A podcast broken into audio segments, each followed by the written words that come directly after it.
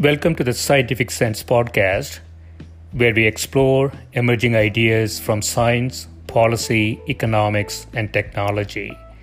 My name is Gil Eapen. We talk with world's leading academics and experts about their recent research or general areas of topical interest. Scientific Sense is an unstructured conversation with no agenda or preparation.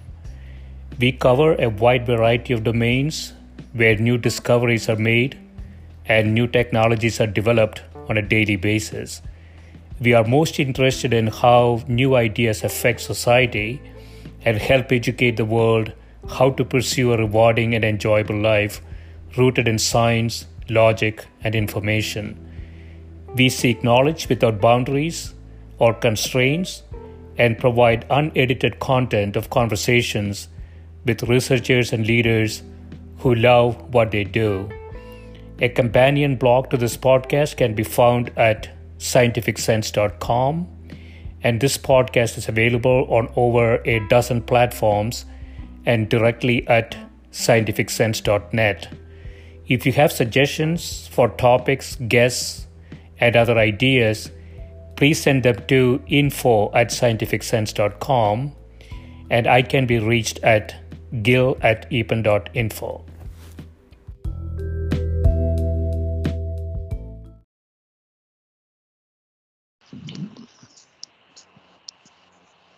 My guest today is Professor Thomas Shutt, who is Professor of Particle Physics and Astrophysics at Stanford University. One of his recent areas of focus is the detection of dark matter. Welcome, Tom. Mm-hmm. Um, so, uh, so I want to go a little bit back in history um, about dark matter. Um, this idea has been with us for a long time, I understand, right? Um, what is uh, was it uh, somebody from Caltech who first sort of measured the, the rotations of the um, uh, of the galaxy um, stars and concluded that there must be something wrong there? Uh, so when did we first detect there's a, there's a problem? Yeah, I think it's it's, it's interesting. It, it kind of came in pieces. Um, people often point at a guy named Fritz Zwicky, who was a bit of a character at Caltech, and that's probably who you're referring to. Um, one of the issues is that you know the basic way we know about dark matter is by its gravitational effect, and a simple way to think about it is um, if you take just like the solar system, the Earth is a certain distance from the sun, and it orbits in a certain time, and that's just like exact. And the Newton's laws that he figured out in the 1670s just give you that. And Jupiter is a lot further out, and the amount further out that Jupiter is and how much slower Jupiter moves all matches gravitational equations.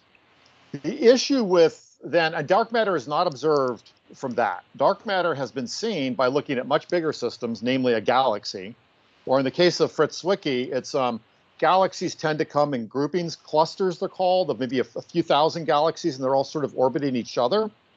And then the problem is there's all sorts of challenges when you're looking at these things through these telescopes that are distant to figure out the distance out there and to figure out the velocities. And so dark matter sort of emerged uh, very early evidence. People like to talk about Fritz Zwicky, but in, in retro, in, in, fr- frankly, you know, he basically uh, he he studied a system, and things were orbiting too fast uh, given how much mass he thought he saw in it.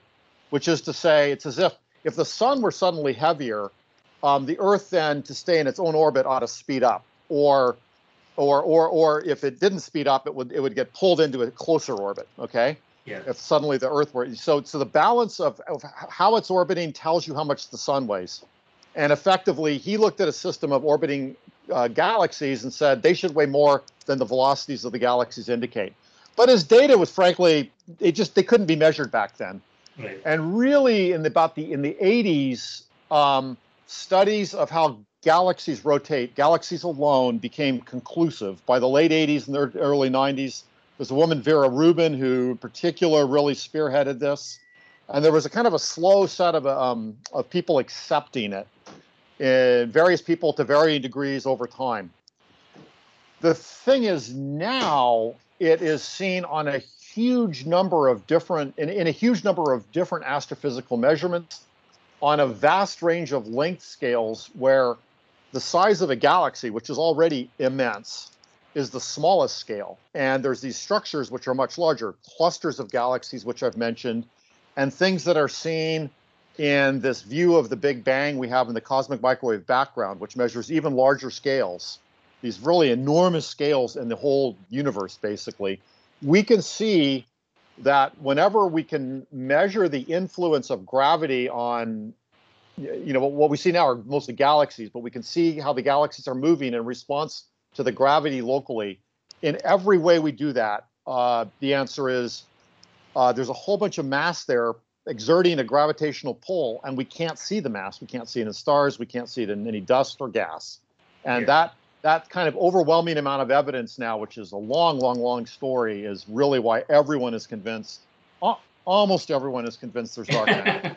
Almost and, and the few skept yeah the few skeptics who aren't convinced there's dark matter certainly agree there's a problem and they think well maybe we can solve it by modifying gravity that, that gravity is different on the big scales than we know it is we, we know it's super exquisitely uh, uh, accurate um, uh, on the scale of a solar system but, but maybe on much larger scales our understanding gravity is wrong and there's a, a, set, a small set of people that that are that are pursuing that approach but most people think it's a new form of matter yeah, so when Vera Rubin came along um, and and conclusively shown that there's something wrong with the motions, the way right. that we understand them, people seem to have, uh, excluding the small community, talking about, I think it's called MOND or something like that, modified That's right. That's right.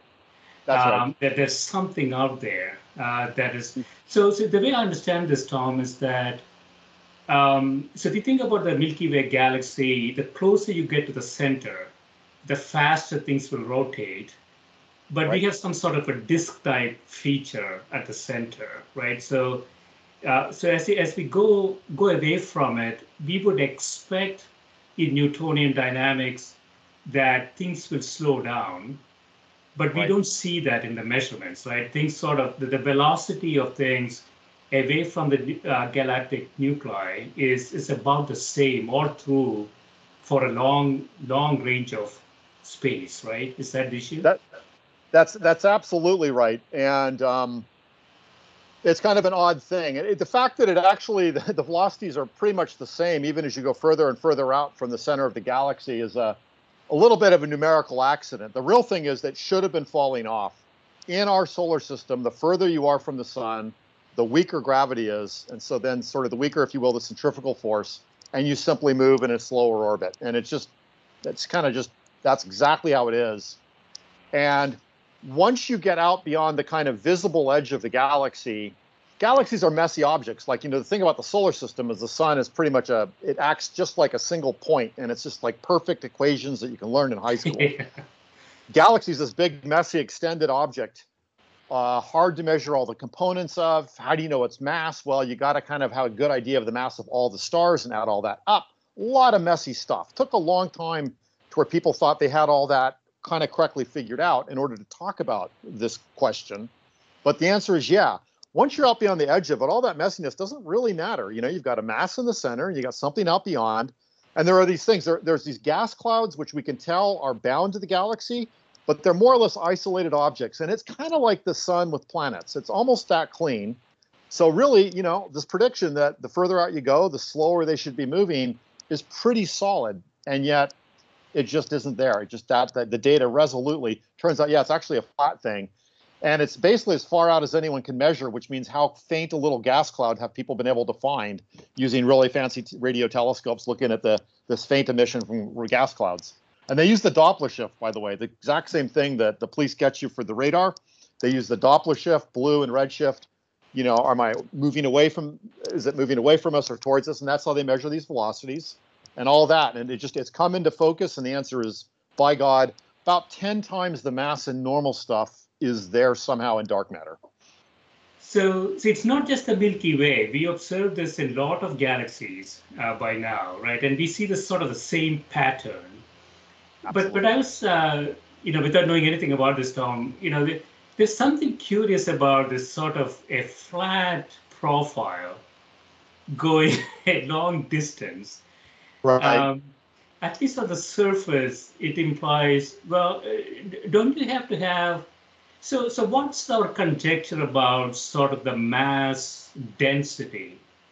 Um, you know, how, how the mass density is growing inside the galaxy. Right. Well, yeah, that, that flat, the fact that they tend to be flat then requires that the dark matter actually have a specific profile in terms of like, you know, the density falling off with radius. And the fact that all the galaxies are pretty much the same. In, in fact, you know, one of the MOND people is actually a friend of mine, and you know, he's really kind of focused in on that. And to him, there's this elegance in just tweaking the equation in one particular way of gravity, and it can, you know, it can explain everything. Um, if it's in the matter, the, the answer sort of has to be that the way gravity made the galaxy grow in the first place, right? How did a galaxy even exist, right? The, the, the key point, I know you said you had, you've had some early co- cosmologists talking, right? Key's idea is that the universe started out super uniform and it was a little bit of lumpiness. This, and now we're talking early in the Big Bang. And wherever it was a little uh, over dense, a little heavier, random, you know, from the beginning, those places grew. The places that were less dense lost matter, and the matter kept falling into the heavier places it has to be that as a natural consequence of that process, the the clumps, which are the dark matter that are the kind of the the seeds that are the, the, the core of all galaxies. I shouldn't say core like in the center, but they're they were the thing that formed first. Dark matter fell in, established a place where there's a where there's extra mass. Other the normal matter fell onto that. That became a galaxy. That process has to be fairly regular because all these curves of how the velocities of things are working in the galaxies are all the same. Yeah. And so the, that it does seem actually maybe it should be comforting that they're all similar. It's basically saying the way gravity influenced all these galaxies works out to be the same. And yeah. maybe that shouldn't be a surprise. Yeah, so it's sort of universal. So that that makes sense. Um, so in some sense, could we conclude that we could not have had galaxies the way that we observe them without the dark matter. Uh, I mean, this is not a small piece of the puzzle, right? Uh, I don't know what the right numbers are, Tom, but 5% approximately of uh, baryon matter, something like 25 to 27% dark, dark matter. matter. So this, this is not a small proportion. Yeah. The universe would look nothing like it is today if there weren't dark matter. Not at all. Not, not even remotely close. In fact, it's it's even more than I mean, um, you know, the, the early universe was very very uniform. This hot fireball, just like a you know the center of a flame. It had a little bit of texture, graininess. Some places were a little denser than others. Of course, it's expanding rapidly, and the density is dropping rapidly because it's exploding. Um, it took a while before this effect of the places that were a little bit denser really start to grab, just gravitationally accumulate matter from the regions around them. And those finally became the places are galaxies. And then the galaxies, you know, uh, there's all this gas and such. Um, and, and then those, and that gas collapsed and formed stars, et cetera, et cetera. The dark matter actually caused that process of the gravitational collapse that grew everything and if there were no dark matter, the, in some sense, the universe would be much less far along in having done that. And today, the universe would be much more just a bunch of boring gas and the beginnings of, of, of galaxies. Um, there'd be galaxies, but many, many, many, many, many fewer of them. Much, much less likely that um, there would be solar systems that were four billion years old, four and a half billion years old, et cetera yeah. it really would be a very, very different place if it weren't for dark matter. Dark matter is, you say, like, what does the universe look like? The normal matter is almost irrelevant. It's the dark matter. it's the Big Bang and the dark matter and dark energy. And those, those are what matter. And we're kind of like little bit of flotsam and jetsam in the story that's just kind of sitting there. We're, we're icing on the cake. yeah. So, you know, sometimes people say, well, this is sort of symptomatic of fine tuning it's like God is sitting there and created universe and sprinkled on the 26% dark matter on it, you know, just to make it work. Um, do, you, do you see any um, a, a, any arguments for fine tuning here, uh, or this is just totally uh, No, actually, it's interesting. Uh, people don't typically talk about this because I don't think it's as fine tuned, but at some level, it is yet another thing like that. Yeah, you know, these these. There, indeed, there are many things that had to be just so. Dark matter had to be maybe not just just so, but certainly so uh, for us to be like we are. close enough some factor. Um, right. I have to say, as, as an engineer, I find MOND sort of attractive. But if MOND is a null hypothesis, do we have enough evidence to reject it?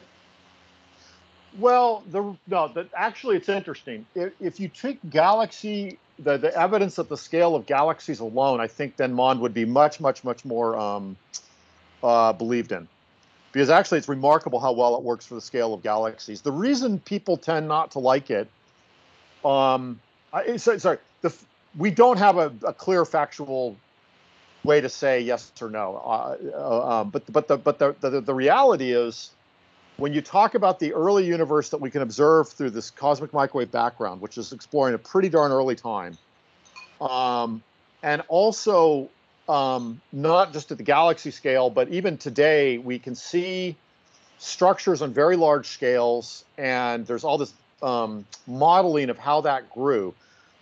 All of that requires gravity to have been different on this other set of length scales and much earlier in time.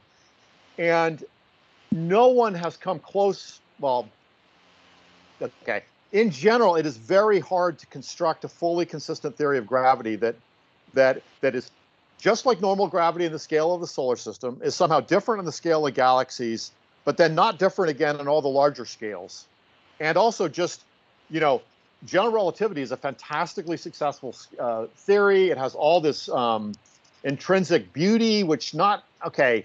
It's nice, but that doesn't mean it's right. But um, just by hand, like tuning MOND by hand, violates you know that you have to add a whole other sector of physics to do that and not violate all sorts of things about energy conservation and things like that. So to come up with a completely consistent with all we know about modern physics theory of gravity that does everything you need to do to simulate dark matter is very complex and no one's really done it. And so then you kind of resort to, do I really think it's more, um, is it Occam's razor to say, well, look, there's there's a new form of matter or as an Occam's razor to say gravity has changed uh, in a way that I can easily tune for part of the, for one small part of the problem, but is really I don't know how to tune for the rest of it. Um, and and that's I think why most people say uh, you know the notion that it's just a new form of matter. Plus, which there are a few, there are a handful of observations. There's this famous famous bullet cluster where two clusters of galaxies sort of ran into each other and if you're uh, the stars, what does running into each other mean? It doesn't mean anything. In fact, you just miss. You have you have an overall gravitational pull, but you only feel the gravity, and it's at a distance because no the stars are you know still space is mostly empty. The the diffuse gas actually kind of collides and has shock has kind of a shock behavior, and that whole system has been mapped, and you can tell that the matter is not where the gas is. And it turns out the gas dominates a cluster. So the normal matter did one thing, and the overall matter, which is we call the dark matter, did something else. And a lot of people say that kills Mond. Um, the really my really theoretically bent friends say, ah, oh, no, no, no, you can't kill a theory like that. We'll make a theory where we're modifying gravity, and we'll modify gravity so that it does all that. and here's a paper. I'll put it in the preprint server tomorrow. and they spend all night, and they got a paper, and boom, they calculated it.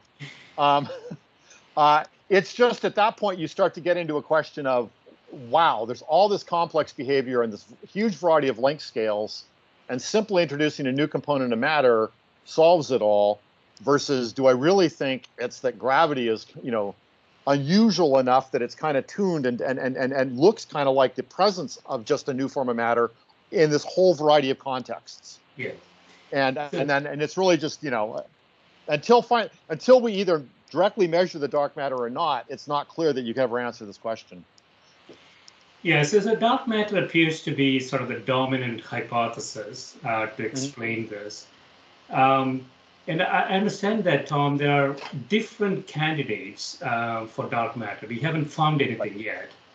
right. uh, from there's hundreds of uh, orders of magnitude. So from uh, say axions at 10 to the minus 20 to uh, stuff that you work on, which is um, WIMPs, which is Right. sort of the is it the proton size type thing?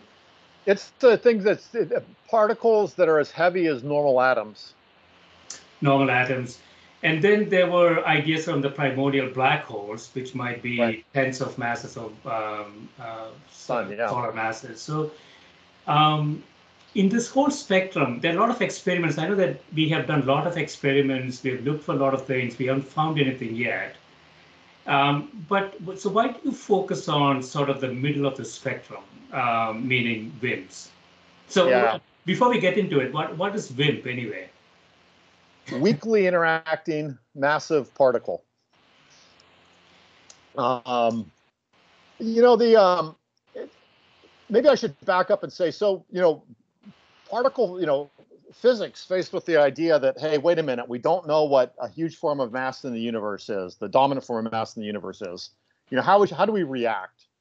And I think there's a strong bias guided by history here. It it doesn't mean we're right in thinking this way, but there's a reason. And, and the history is that, you know, going back to the, the say, the discovery of uh, understanding of radioactivity at the, you know, beginning of the 20th century, leading to, you know, uh, you know, atom smashers and nuclear energy and all that, right? And particle accelerators. We have learned that in addition to the basic building blocks we know and love, you know, atoms, which are neutrons and protons and electrons, in fact, there's a whole zoology of particles which can be created and which do exist. And now, almost all of them, and, and you do this by colliding particles at high energy. We figured out how to make cyclotrons and later more sophisticated machines, you know, generically atom smashers, right? And we typically, it's like a proton and a proton, and you accelerate them to super high energies where their, you know, Einsteinian mc squared mass is much bigger than their, their, their, their kinetic energy is much bigger than that mass. And basically, when they collide, you can create new particles. And in fact, there's a whole range of particles, and we've called the standard model of particle physics. And it, you know, there's like 10 fundamental particles, and then they they they they exist in various states that make a you know literally dozens and dozens, hundreds of other particles. And it just so happens that almost all of those are very short-lived and decay. Um, there is a new one, the neutrino, which was hypothesized in the 30s and then fairly shortly thereafter found that's stable.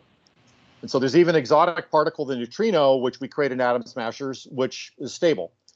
And so when the dark matter story came along, it has been very natural for us to think, you know, look, obviously nature handed us the reality that on the subatomic level, there are many, many, many particles that exist. The ones we've been able to create with accelerators have all been unstable. They break down into normal particles eventually. But maybe there's some new class of those particles that are stable, and we haven't discovered them yet. Um, the generic reason would be that they are heavier, they require more energy than we've been able to build in an, an accelerator to create. Yeah. Um, and but they, you know, uh, and and and they- but in the early Big Bang, which was a fireball of unimaginable energy, and if it wasn't high enough for you, go back another, you know, fraction of a time since the beginning, and it's hotter. And if that's not good enough for you, go back another a factor of 10 back. You know, was it a, at one second it was pretty darn hot, but at a tenth of a second it was 10 times hotter. That's not good enough for you. Go back to a millionth of a second. It's a million times. It's probably like a million cubed or something. I forget how those scaling laws work, right? So eh, all that stuff had to have been created. Anything that could have been created that we can create in an accelerator now just was in the middle of the plasma of the Big Bang. So ever since the dark matter idea came out, the particle physicists have all been saying, look, it's probably a particle left over from the Big Bang. And the way to think about it is let's start to think about what are the big holes in our understanding of particle physics. And essentially, there are two big holes which immediately people started thinking about. One was uh, one uh, solved something called the mass hierarchy problem. It, it solved a big um, theoretical ugliness in what's otherwise a very beautiful model, the standard model of particle physics. Um, there's actually a lot of ugly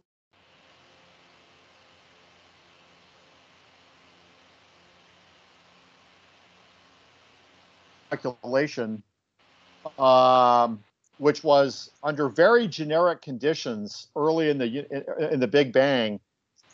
Um, if you say, how could I very easily create dark matter through something called the freeze-out process, which is a big story, but let me just it, it, it let me just say it's a simple argument. Um, it turns out that it um, you get one prediction. You get a prediction for the size of a particle, and that size happens to be the size of a neutrino. And so, and a neutrino is a generic size scale of all the particles that we know about. It's the size scale of the smallest particles we know about. Um, but that's what it is. Um, but that's what it is. This argument in the Big Bang, um, if you ask for a generic way, you try to make a generic mechanism for why. Uh, sorry, let me back up just a tad. I said that you can create in the Big Bang, the, and there's the early plasma of the Big Bang, all sorts of exotic particles that we created accelerators routinely, like the Higgs you heard about, you know, in a lot of in the news recently. Um, all of those particles would have existed, but then what happens when it when everything cools down and the energy of each collision is not enough to create those particles anymore? Those particles, particle, antiparticle, they find each other, they annihilate away, and they're gone. And then the question is, well, and, and that's we know. We know that that has how the universe was. In the early Big Bang, there was a vast amount of matter, antimatter particles, like a soup of that stuff. And as we cooled down, all of those exotic particles, they found their mate, if you will, and, and are gone. Yeah. You always have to create, um, if you create matter out of energy, you always have to create an equal particle and antiparticle. And and then and then strictly those, you know, and that's real strict bookkeeping and if they and and if any one particle and antiparticle finds finds each other, then they just annihilate back into like uh, like normal like a gamma ray light light, which will then create like electrons and protons and things like that. So that all happened, and then all that weird stuff is gone. But then you say, well, is there a loophole? And there's a generic loophole where um, things got dilute enough that these particles never found each other. And and then if you turn the crank on that calculation, remarkably, it, the, the, the, it turns out the only condition to make sure that happened was that the particles were really small, and their smallness was the same as the smallness of a neutrino, one of the particles we actually know about and have. And the size of the neutrino is kind of a natural result of what's the, the weak interaction in particle physics, which is one of the building blocks of our understanding of, of how how matter is constituted in the, you know the in particle physics. So a weakly interacting massive particle is a particle that basically just say, ah, we think that it's the same properties a neutrino has. Neutrino, it turns out, a neutrino is almost massless. It's very, very light. Let's say it has about the mass of a heavy atom. And that's not random. We actually picked that because that's the um, energy scale or mass scale at which the the mechanism that gives you the neutrino, the electroweak scale, um, exists. It didn't give us the neutrino, but it's one of the fundamental um, energy scales of the, of the standard model. Yeah. And that's a really compelling story because we, especially at the time, uh, we didn't have a complete understanding of that mechanism. And, and, and there'd been the hope that we were going to find new physics at the next round of colliders, like at, at the LHC when uh, the Higgs was found. And that we would see a whole new set of particles when we uh, when we accelerate to high, this new higher energy scale, which was just beyond reach back in the 80s when this idea came up. And that also that idea would provide the dark matter.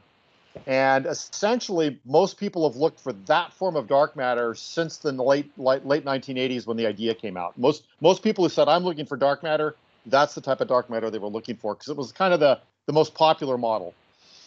So the, the neutrinos, so neutrinos sort of uh, fit uh, fit the model uh, in some sense Uh, but the but the wind neutrinos would be dark matter, but they're too light to actually work, and then so they just oh. don't work as the dark matter. Okay, so you had to go further away from neutrino to find something different. We we we took we took the notion that the exist, neutrinos exist, and it gives us the fact that there are particles that are a certain size, but then we by hand we said no, let's make them heavier.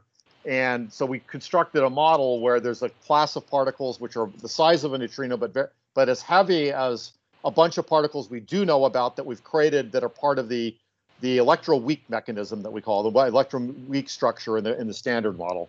Yeah.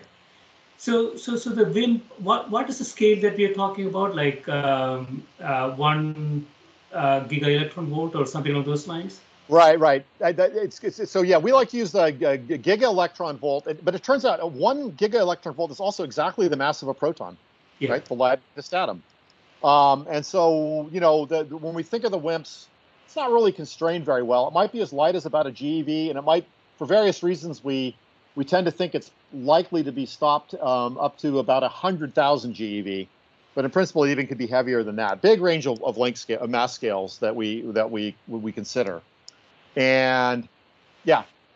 You know, I mean, it's just amazing something that heavy could go undetected. uh, so, so, so, what's the mechanism there that you know? Suppose it's hundred or thousand. Uh, yeah. well, let, me, let me let me let me let me say something. Okay, there's a weird thing, or it, it's it, there's something in particle physics which is not our intuition and it is the following the mass of something and the size of something are essentially unrelated. And nothing in our normal everyday world is like that. Yeah. In fact, what do I even mean by the size of something? Okay, when you talk about a subatomic particle, um, it's actually a really weird thing. The basic fundamental particles we know of, the electron is one, proton is not. The quarks in a proton are one. Okay, those appear to be point-like things and by point like, we don't really even understand what that means in some sense. It, it, it looks like the mass is somehow concentrated or there's some you know infinitely small central identity to the thing and then it has um, effectively a force field. And the size of it is essentially the extent of the force field okay? The force field of electricity in practical terms is about the size of an atom. Proton has electricity electron has electricity. They combine and form an atom, and the scale of that is essentially the strength and distance that that force field is effectively strong, and that's you know how the electron is bound to the proton and orbits it, or you know a, a nucleus which has a bunch of protons with neutrons and electrons, and they all orbit. So that's about a, um, an angstrom, you know, 10 to the minus nine man, uh, tenth of a nanometer. You know, that's the size of an atom. Um, the nucleus is about a, a thousand times smaller um, uh, um, or sorry, a million times smaller, uh, 100,000 times smaller. And because it's dictated by the, the, the range of the force field that binds neutrons and protons together, and that's called the strong force as opposed to electricity. And it's a very strong force, but it's an unusual thing. It's very strong, but only over a very short distance. And that distance scale sets like what these these particles do.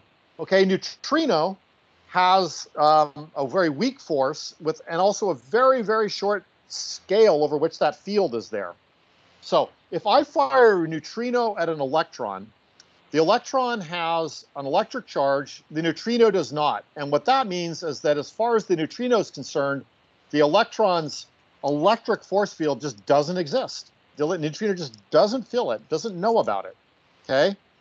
At the same time, an electron has a has this weak force field, and the neutrino has the weak force field. And those force fields have very short ranges, and so effectively the particles are much, much smaller. You sometimes hear a statement which is kind of silly, which people say on a subatomic level, matter is mostly empty space. I don't know if you've ever heard that. yes, which is it's complete junk, right? I mean, you know, if I fall down and my head hits the pavement, there's no empty space there. You know, it, it hurt, right? And that's because for the electric force fields, which basically determine chemistry, it fills in everything. You know, we're solid. But the strong force, which makes a nucleus do its thing, is 100,000 times shorter in range so, you know, if I fire a proton, a neutron, which only fills in the strong force at an atom, it just ignores the electrons. It ignores the electric force, and it has to hit dead onto a nucleus to to bump into it. A neutrino is so small that, that if you tried to shield the neutrino, you go to the dentist and you get an X-ray, they, and they, they put a little lead sheet, it's maybe a 30 second inch of lead, and it totally stops the X-rays.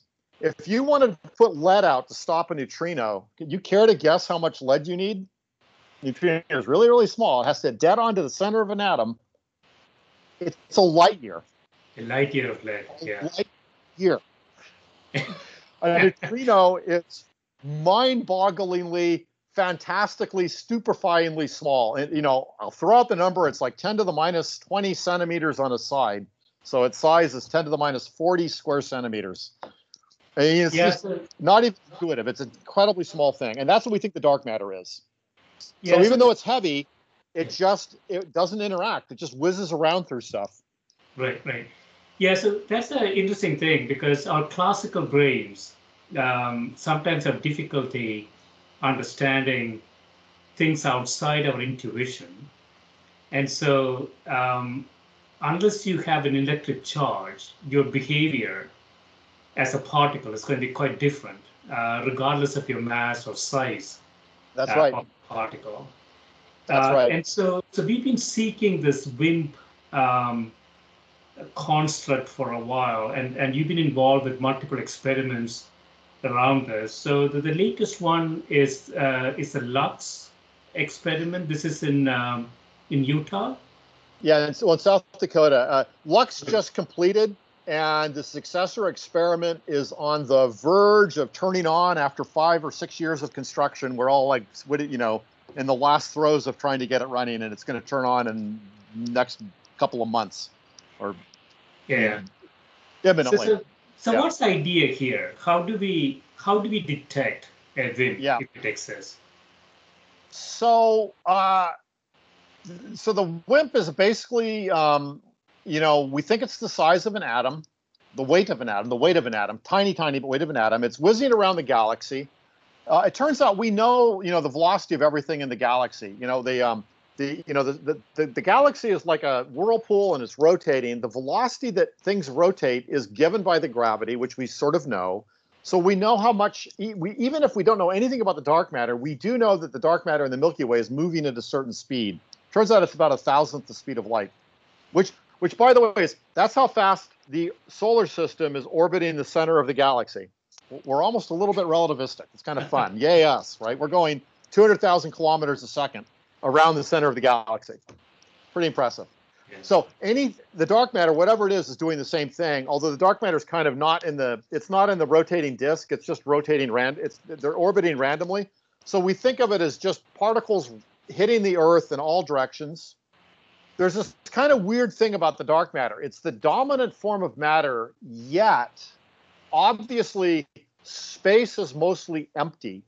We tend to think that the dark matter is, a, especially if it's particles, it's diffuse and in fact, it's a very faint, diffuse cloud of, of gas, if you will. In fact, there's about as much dark matter as there is as there are just atoms floating around out between the stars. Interstellar matter, it's called.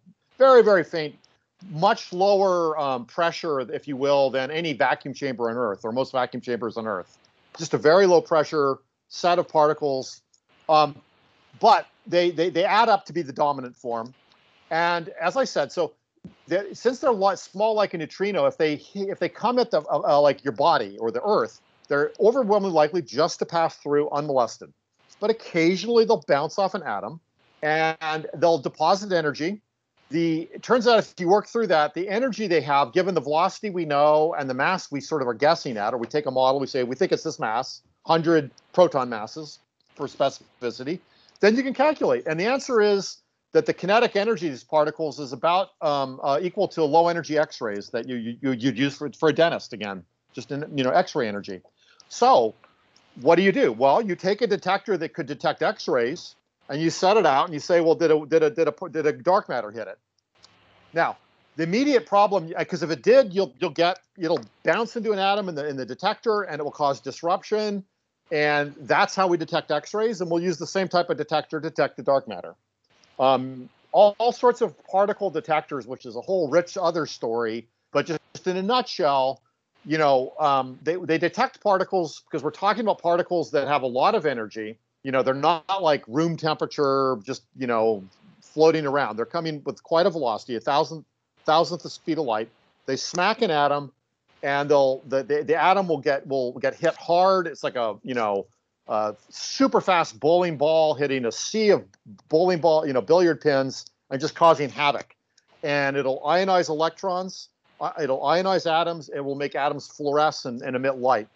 And in certain materials, you can measure the electrons, you can measure the fluorescence, and you can build a detector. And there's a hundred year history of people figuring out how to build good detectors. That's my stock and trade is building detectors that can detect that the dark matter hit the detector.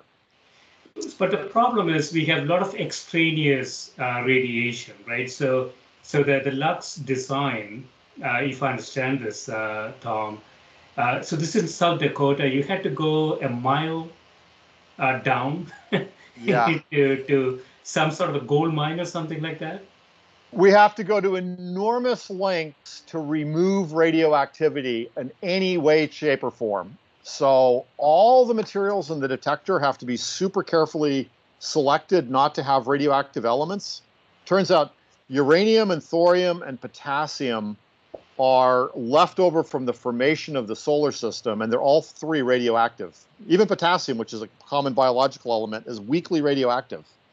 So we have to make sure our, our everything in the detector doesn't have that. And so there's this whole chemistry and kind of black uh, black magic, or you know, just understanding all of that. And people have been going at this sort of experiment for about 40 years now, and there's a whole body of knowledge of what to you build out of the detectors. Yeah. And then we and then a separate thing is you put a lot of shielding. So like dirt is radioactive, and we put shielding material between the outside world with you know a dirt. Uh, it doesn't matter if it's your house or the outside or or underground. It's all about the same. Just radioactive decay in rock. So you put out shielding. In our case, we use water. It's not a very effective shield. Lead's a nice effective shield. Lead's it turns out is the chemistry of lead is it, it can be low background, but it's kind of ugly to mess with. So we we use water and you do a lot of water, but water's cheap. And it turns out people are good at purifying water. it's it's actually hard to purify water because water is a solvent wants to dissolve minerals and stuff. But you know, dirt cheap in relative terms, you can get super good water purification because well, we drink it, right? And you know, we, we all figured out how to, you know, so so we have a, a, a large water tank. It's like eight meters in diameter, 20 feet diameter, 20 feet tall. And the center is a detector. And then all that water just stops all these gamma rays and neutrons coming from radioactive decay. But then there's a second piece of uh, thing, the story, which is that there's um, there are high energy particles from exotic processes throughout the Milky Way and throughout the cosmos. In fact, from literally from black holes from supernova, et cetera, all these high energy particles. It's kind of a low rate at some level, but it matters for us. They hit the upper atmosphere and they cause these showers of particles. And you, those are kind of murderous if you put you set your detector up on the surface. You set the detector up on the surface with no shielding, you're just wiped out. Literally, like the rate in the detector is a trillion times higher than we can tolerate in our dark matter search a trillion, some number like that. It's a fantastically large number. Every five years, I go recalculate it. It's like, wow, that's a big number. Um, so we got rid of most of it by shielding and selecting materials. But then the, the stuff from the atmosphere is not easily shielded. Um, this one particular particle called the muon, which is a it's a clone of the electron. It's heavier and it decays after a little while back into an electron, but you can create them through high energy interactions. Those will go like a mile through rock so we find there's a handful of deep underground sites worldwide where these experiments are carried out. We're in um, the famous storied uh, Homestake gold mine that was the source of, of gold in South Dakota. Is Hearst Senior, the one before the newspaper magnate. That's how he made his money. Was the this mine in South Dakota, the biggest gold mine in North in North American history, um, and it, it, it shut down in 2002. It had had a famous experiment that detected neutrinos from the sun, by the way. Um, and uh, and so we're in the location where that neutrino experiment was uh, there. Uh, it was turned into a, a science facility uh, during the course of the of the, of the, the decade of the 2000s. It was a big, interesting political, sociological backstory to all that. Uh, there was a governor that um, Governor Rounds actually made it happen, and, and anyway, and so that there's an underground lab, and we're we have our experiment there. So you start in 2018. Uh, oh, sorry. Uh, the effort to turn that into a lab goes back into the middle of the 2000s. Um, I was on the Lux experiment, which was the first experiment at that lab, and we started Lux in like 2006. We took data in 2013, ran for two, three years. We got money to fund the current experiment um, starting around 2014, and we've been constructing it ever since. And we're in the final throes of about so to the, turn on. The current one is bigger in terms of the detector ah, size. So, so what's been happening is you put out a detector and you wait and you hope to see the dark matter. And you go a few years and you haven't seen it. Unfortunately, so far, no one's seen it. Um, you can wait longer, but almost always you know how to build a much bigger detector. So essentially, what the field has been doing is various experiments. It's very competitive, by the way. We have a very serious competing experiment in Europe, which is very similar. We kind of all know each other. You know, go to a conference, we all hang out, but you know, we go back to our lab. We're all, you know, it's, it's you know, that's real competition. They're actually turning on just about now as well. Um, anyway, but the you, you can basically most most new generations have built a detector which is about 10 times bigger than before. We are now at a scale where the experiments, just the construction is in the many tens of millions. So it, you don't easily just go get enough money to build the next experiment. The two current experiments, which are about to turn on, are both around 10 tons. I um, actually started my entire career in this field when the when when the whole idea was new and at the end of my thesis, we had delivered a 60 gram detector. so I have ridden this tiger from 60 grams now to 10 tons. 10 and tons. Yeah, yeah so, it's, it's, so how long do you think you have to go, Tom, uh, before you can uh, reject? Uh, let, us say, uh, I don't want to be pessimistic, but suppose you don't find anything. Uh, how long do you think you have to go to reject the hypothesis? You know that uh, it's not a look. I, this part's not a happy story. Um, first off, the answer is we. You can't. You can't. You, you don't know. If we don't find it, we don't know. And there's there's a piece to it which is interesting. It, it gives us closure, but is, is a little from a philosophical perspective is obviously not not very satisfying. Um, if we succeed in building a detect, if we okay, if we don't see anything with this next generation, which which has a nice bite at the apple, by the way, we're going to go. We're actually going to be we're 10 times bigger and we're lower in background, such that we think we're going to be about 50 to 100 times more sensitive than previous experiment, our previous experiment. Um, so that's a nice chance. We, we, essentially we can see particles that are up to almost 100 times smaller than is the current limits. Yeah. Um, oh, and by the way, since I entered the field as a grad student, we have improved our sensitivity by about a factor of a million. So we're right now probing particles.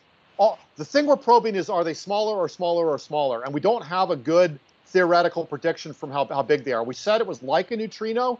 Unfortunately, the WIMP story, all the modeling I've talked about, are, you know, the analogy from particle physics, it only gave us a very broad guideline that it's about the size of a neutrino plus or minus five or six orders of magnitude.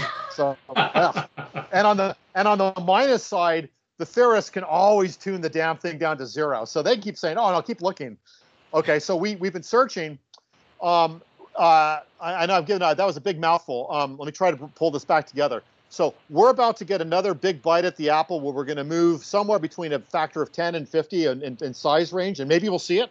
Yeah. And then if we don't, um, a final experiment, which we're already starting to plan. In fact, we just signed a memo to work with our competition because we want a lot more money. We got to work together, and we're going to uh, hopefully build a final. It actually probably would be a final experiment, be about 10 times bigger, maybe 50 times bigger. Um, a, we're about to run out of money that people will want to put into this idea. Okay, there are practical. You haven't found it. It is speculative. It doesn't make sense to put 10 billion dollars into it, right?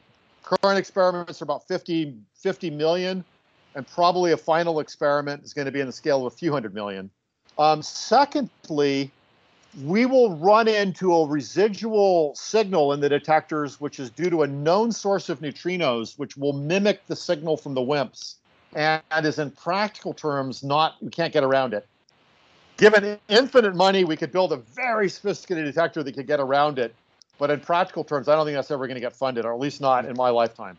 So we're near the end of looking for what I have been looking for since I since I was uh, uh, wee lad. yeah, I mean the, the beauty of the WIMP, uh, if I understand this correctly, Tom, is that uh, it solves a lot of problems, right? Not just this uh, issue with uh, the rotation of the galaxies and the and the stars. But it also plugs some uh, holes in the standard model, I understand. Um, but if you fail there, um, if you go further down the spectrum onto the right-hand side, I know there are machos there and other stuff there. Do you think any right. of those things are compelling enough to to really um, well okay so the thing is we on the heavy side you know especially when you think about something like a planet and black hole right that's compelling because there are planets and there are black holes. We know that. So um, maybe they can somehow be the dark matter. Uh, the thing is if it's planets or black holes that grew in a normal way um, i didn't go into this but we can detect the presence of the dark matter in this really early time in the universe measured through this what's called the cosmic microwave background and that's a whole story in cosmology yeah. and we can tell the dark matter was there and we could tell how much there was and we could tell how much normal matter there was the normal matter formed all the planets and we can already see that that doesn't work in other words if it's something the size of a planet it can't be made out of planet material it's not made out of like you know rock or it's not made out of gas like the big planets it's made out of literally an exotic thing and it's kind of odd, given that we know there's all sorts of exotic particles. It's just so natural to think any new form of, of matter is particles and not super heavy things. Those heavy things would have had to have been formed early in the Big Bang through some physics mechanism we don't know. Now, theorists are clever people, and they have a whole, you know, there's many, many papers on mechanisms to create planet size or multi, you know, star size things that look like maybe they're a black hole today or they're just some inert object. And it could well be that that's the dark matter. It turns out experimentally, you can rule out a whole raft of those sorts of models because if the dominant form of matter in the Milky Way is these big, heavy star like objects, they actually will have effect on the motion of other stars. And it's a complicated story, and people continue to work on that and wide swaths of ranges of masses of planet-like things or you know manhattan-sized things or connecticut-sized things are ruled out but then there's certain size scales so i i don't know you know uh, palo alto size things are, are allowed and um, i you know the, people think about that and and you know look i I'm not going to shoot arrows at anyone who wants to explore a version of dark matter that's not the standard WIMP story, because frankly, we've gone six or seven orders of magnitude. We haven't found it. We have a little bit more to go, and then we're going to be able to. We have to stop looking because we can't look any harder. That's why people are thinking about it. Well, people have been thinking broadly for a very long time, but but frankly, the WIMP paradigm absolutely ruled dark matter detection for the last 30 years, and that that era is kind of coming to a close. I'm you know kind of I'm in the closeout set of experiments and looking for WIMPs. And now people are thinking more broadly. And there is a whole, you mentioned axions, and that's a whole story. You know, there's another, there essentially were two holes in the standard model that people uh, realized early on were natural to think of as candidates for the dark matter. One was the WIMPs, the other is axions. Now, there's in fact many other ideas you can get out of the standard model, but for a variety of reasons, people felt like those were the two compelling ones. The axions kind of languished until recently, and now there's this huge renaissance of like, let's look for axions, and there's a whole explosion of experiments that are looking for axions. The is techniques it, are are is extremely it experimentally different. possible? Oh yeah, yeah, possible? no, no. Well, you know, the way it's going to work is you can kind of see how to do a lot of it. And then you can see with if I really, really improve things, how I'll do further. And all of that is getting going. There's only really one axion experiment now that is sensitive enough to probe any reasonable um, to probe that that it you you, you, blah, blah, blah. You effectively are looking for a signal where in a very strong magnetic field, which you have to create through an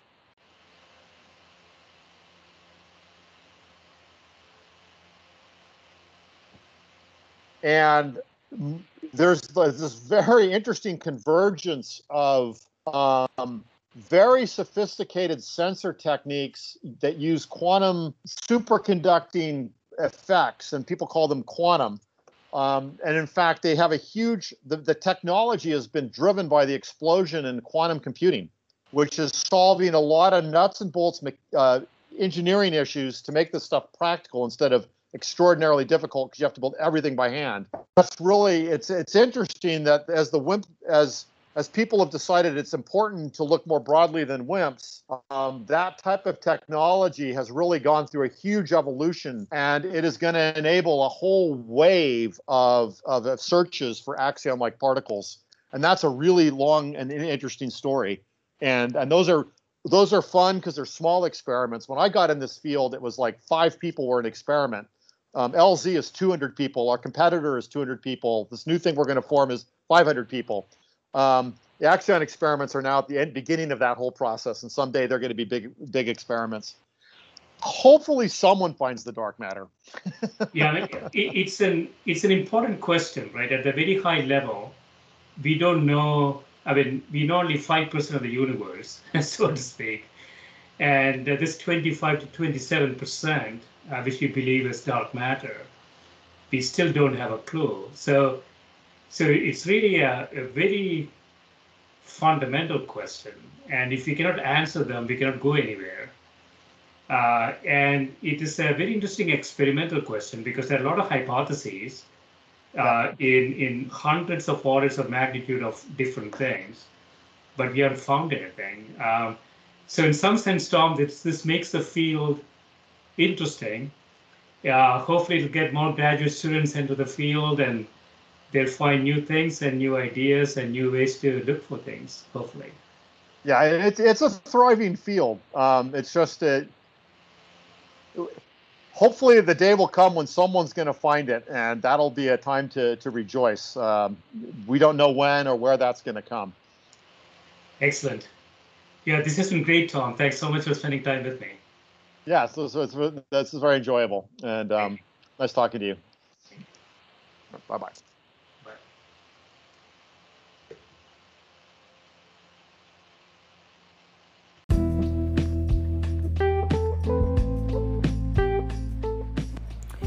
This is a Scientific Sense podcast providing unscripted conversations with leading academics and researchers on a variety of topics.